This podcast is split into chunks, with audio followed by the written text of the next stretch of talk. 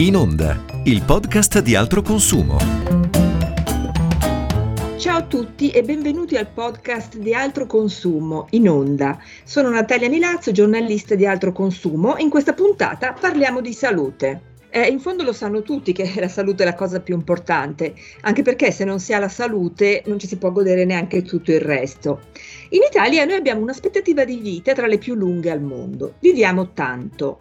Quello in cui non siamo però tanto ben messi è eh, la durata della vita sana, cioè se noi non guardiamo solo alla durata, ma quanto siamo a lungo sani, scendiamo di parecchi punti in questa classifica.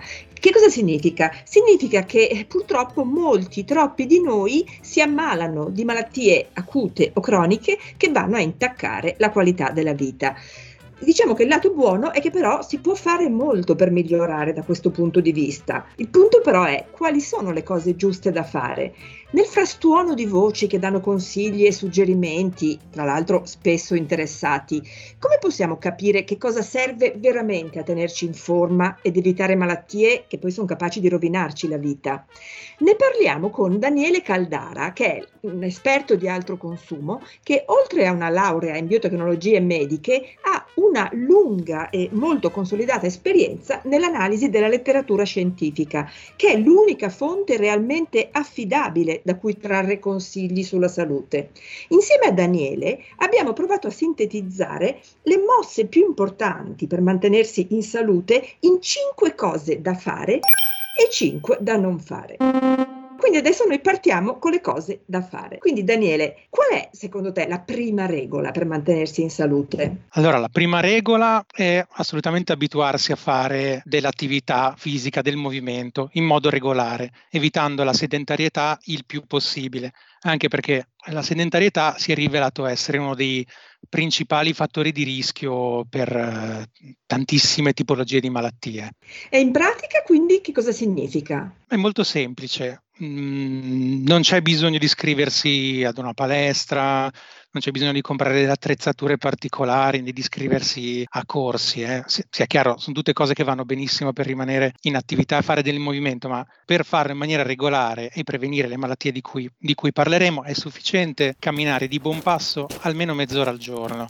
Questa cosa permette di ridurre significativamente il rischio di tantissime malattie, parliamo di malattie cardiovascolari, malattie metaboliche come il diabete, tumori, disturbi cognitivi, poi c'è anche la depressione. Più attività si fa, maggiori sono i benefici, sia chiaro, ma già una camminata di mezz'ora al giorno porta dei vantaggi significativi e questa cosa ormai è dimostrata da tantissimi studi epidemiologici. E un'altra cosa che non si sa molto, che però è molto interessante, è che fare movimento rafforza il sistema immunitario, quindi ci aiuta a difenderci dalle malattie eh, infettive, quindi in un momento appunto dopo due anni di pandemia, insomma, di sicuro è una cosa che ci interessa a tutti. E inoltre resta stare in movimento sicuramente combatte lo stress e aiuta a migliorare il tono dell'umore. Passiamo alla seconda regola. La seconda regola è legata all'alimentazione e bisogna mm, seguire il più possibile un'alimentazione varia con tanta frutta e verdura, pane e pasta integrale. Alla fine l'alimentazione è alla base della nostra salute, quindi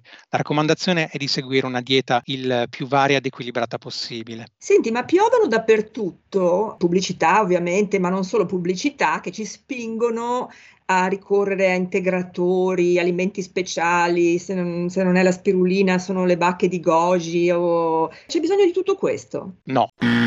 Per mantenersi in salute non, non c'è bisogno di integratori, questo è ampiamente dimostrato da numerosi studi epidemiologici, non c'è bisogno di ricorrere ai cosiddetti superfood a cui si attribuiscono eh, proprietà miracolose come, come, quelli che tu hai elencato, non so, appunto le bacche di goji o la curcuma, cibi che tra l'altro periodicamente tornano di moda, poi magari spariscono, sostituiti da altri. No, l'importante è variare il più possibile gli alimenti eh, seguendo le regole che si sono confermate essere le più importanti per la nostra salute. Ad esempio, preferire i cereali integrali, appunto la pasta pane integrale, che sono rivelate importantissime per la prevenzione, per esempio, anche de- dei tumori. Eh, abbondare in frutta e verdura fresca di stagione, e le raccomandazioni sono di avere almeno 5 porzioni al giorno e per esempio ricordarsi anche di, di alimenti che spesso no, vengono dimenticati come appunto i legumi e quindi una delle raccomandazioni è consumarne spesso, lenticchie, fagioli, piselli, ceci. Senti, ma invece c'è qualcosa in cui probabilmente tendiamo a eccedere, invece sarebbe meglio non eccedere? Sì, sicuramente e molti saranno anche tristi nel sentirlo, nel sentirlo, dire, però purtroppo non bisogna eccedere in grassi e proteine di origine animale, in particolare la carne non sarebbe da consumarsi più di tre volte alla settimana, sicuramente meglio il pesce. Dobbiamo anche ridurre al minimo i salumi, le carni lavorate e i dolci nonché di cibo spazzatura. Vediamo la terza regola. Allora, la terza regola è fondamentale, purtroppo in questo periodo diciamo o ce la siamo un po' dimenticata o abbiamo fatto un po' fatica a metterla in atto. Parliamo degli screening di prevenzione, gli screening quelli davvero utili. E parliamo di, di tre screening essenzialmente. Parliamo del PAP test, che è importante per la prevenzione del tumore del collo dell'utero e che è raccomandato fare a partire dai 25 anni di età. Parliamo poi della mammografia, che appunto è utile per la diagnosi precoce del tumore della mammella e che è raccomandato alle donne a partire dai 50 anni di età. E poi parliamo anche dei, degli esami utili alla diagnosi precoce dei tumori del colon che vengono raccomandati alla popolazione a partire dai 50 anni. Sono screening di provata efficacia, raccomandati alla popolazione e offerti gratuitamente dal Servizio Sanitario Nazionale. Purtroppo, come dicevo prima, in questo periodo di pandemia per eh, ovviamente affrontare la pandemia alcuni di questi servizi hanno avuto dei forti problemi organizzativi e quindi l'accesso allo screening è peggiorato, è diventato anche più complesso, però dobbiamo riprenderlo al più presto e non dobbiamo scordarci di farli, anche perché questi test non solo in alcuni casi consentono di, diagn- di diagnosticare le lesioni tumorali al loro inizio, ma per esempio il PAP test e eh, gli esami per i tumori del colon ci permettono addirittura di trovare le lesioni quando sono in fase pretumorale e quindi eliminandole al loro inizio scongiuriamo del tutto la malattia. Passiamo alla quarta regola. Allora, la quarta regola riguarda i farmaci. Dobbiamo du- mm, abituarci ad usare i farmaci solo quando sono necessari, solo quando sono davvero necessari. Assumere un farmaco non, non, deve essere un gesto automatico, non deve essere un gesto banale. Dobbiamo usarli solo quando sono necessari, preferibilmente su indicazione del medico scegliendo magari anche i farmaci equivalenti quando sono disponibili. Eh, questo perché non solo sono di provata efficacia tanto quanto i farmaci, diciamo, originator, cioè i farmaci di marca, ma ci fanno anche risparmiare e oltretutto i generici di solito sono farmaci che sono utilizzati da tantissimo tempo e quindi come tutti i farmaci ne usano moltissimo tempo abbiamo accumulato su di loro tantissimi dati non solo di efficacia, ma anche di sicurezza e quindi possiamo considerare diciamo sicuri per l'utilizzo. Senti, la ultima regola? Allora, l'ultima regola è che non bisogna scordarsi di tenere in forma anche la mente, coltivando il più possibile i propri interessi e eh, la vita sociale. E in pratica come, che consigli possiamo dare? Allora, per quanto riguarda il tenere in forma la mente, bisogna il più possibile dedicarsi ad attività che la stimolino.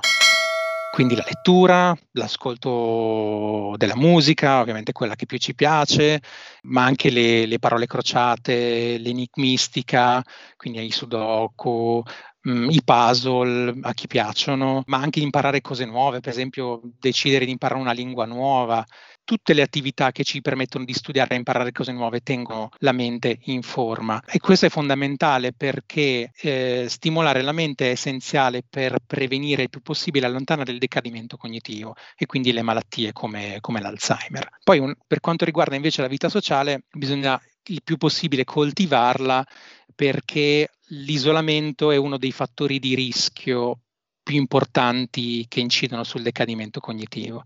Quindi frequentare regolarmente gli amici, i familiari, ehm, se possibile eh, fare in compagnia l'attività fisica di cui parlavamo prima, ehm, dedicarsi al volontariato, iscriversi a corsi, insomma tutte attività che non solo stimolano la mente ma ci permettono di farlo anche insieme agli altri.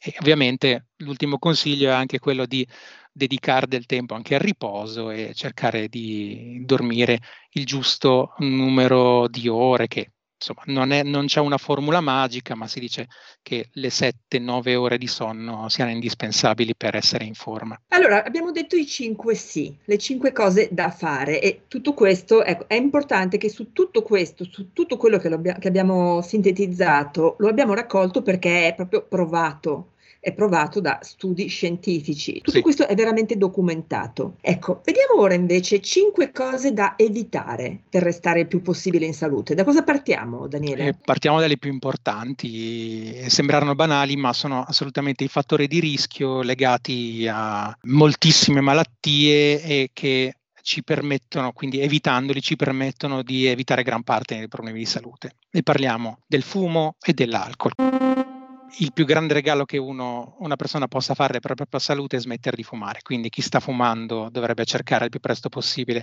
di smettere di fumare in qualunque momento. I benefici sono benefici immediati, benefici nel medio periodo e benefici nel lungo periodo. È assolutamente consigliabile, anche perché il fumo non è legato esclusivamente al tumore del polmone o alle malattie cardiovascolari, ma è legato a tantissime, tantissime altre malattie, anche dei tumori a cui non pensiamo quindi è assolutamente da farsi. Per quanto riguarda l'alcol, invece, anche se capisco che è comunque piacevole, eh, un brindisi con gli amici ci permette di, di, coltivare la nostra vita sociale, però sì, un brindisi possiamo concedere, ma con l'alcol è meglio non esagerare. Si tratta di una sostanza che è estranea all'organismo e che per molti versi è dannosa, quindi la raccomandazione è quella di non superare uno o due bicchieri di di vino, per esempio, o diciamo l'equivalente in lattina di birra al giorno per l'uomo e un bicchiere per la donna e per gli anziani. Senti, invece la seconda regola a cui noi diciamo, diciamo no? Allora, parliamo di un argomento che può sembrare oggi impopolare perché si va in tutt'altra direzione, però bisogna non imporsi restrizioni dietetiche completamente immotivate. Io ho tante amiche, io guardo tantissime amiche, allora, chi non mangia più niente col glutine,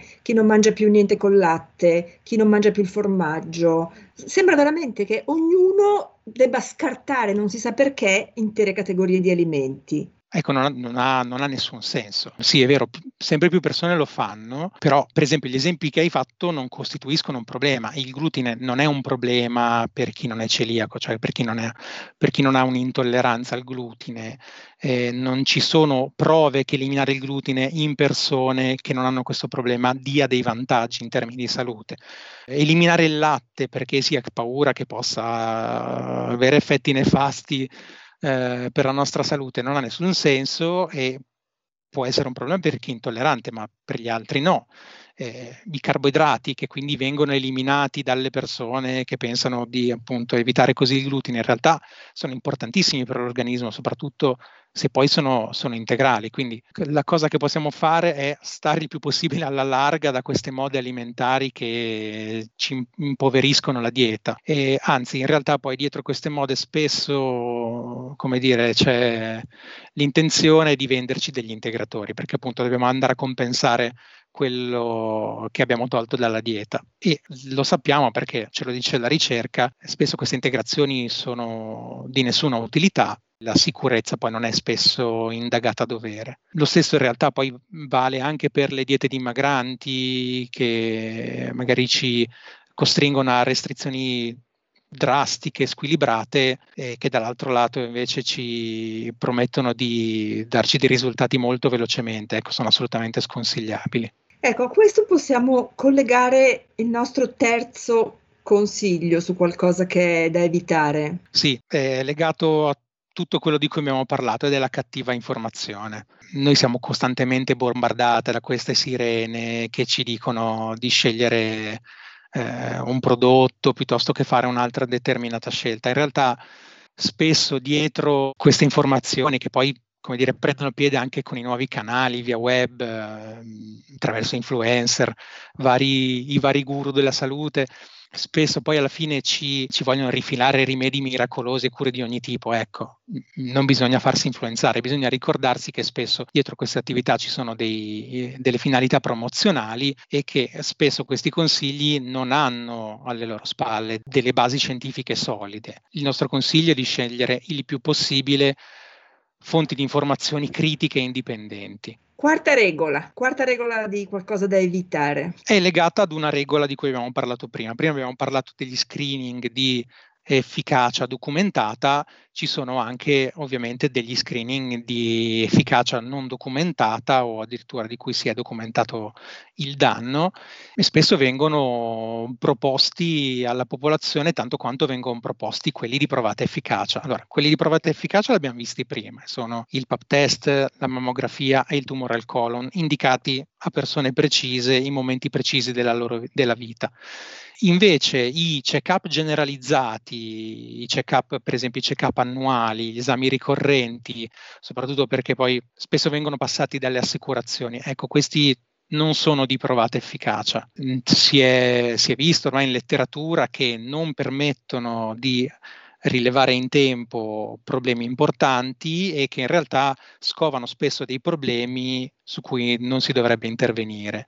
Perché? Perché non c'è un beneficio. Quindi mh, mm, ricorrere, aderire a degli, dei check-up generalizzati solo perché si pensa che tanto, tanto non fa male o perché non si sa mai non è la cosa più furba da fare. In realtà non è così, spesso questo tipo di check-up del male possono farlo. Quindi quello che noi consigliamo è di fare gli screening di provata efficacia e nel caso appunto in cui ci siano dei sintomi o si avvertano dei cambiamenti inspiegabili, rivolgersi subito, subito al medico. Se si vuole sul nostro sito c'è tutta una sezione dedicata agli esami inutili con una serie di, di, schede che ci spiegano perché appunto molti esami che vengono proposti alla popolazione in realtà non sono utili. Siamo arrivati all'ultima cosa che è bene evitare. L'ultima cosa da evitare è una cosa che sappiamo ed è una cosa davvero molto difficile da mettere in atto ed è il motivo anche per cui mm, vengono proposti tantissimi prodotti sul mercato, cioè evitare il sovrappeso e l'obesità. Non deve trasformarsi in un'ossessione il peso, eh? però controllare il peso è importante perché dobbiamo il più possibile prevenire il sovrappeso e l'obesità perché sono legati in quanto fattori di rischio a moltissime malattie, dalle malattie cardiovascolari a quelle metaboliche a quelle oncologiche. E allora quei 5 no e i 5 sì, speriamo appunto di restare tutti in buona salute. Grazie Daniele, grazie a Daniele Caldara. Grazie a te. Grazie di averci seguito fino a qui. Trovate il nostro podcast in onda su tutte le principali piattaforme digitali. Un saluto da Natalia Milazzo.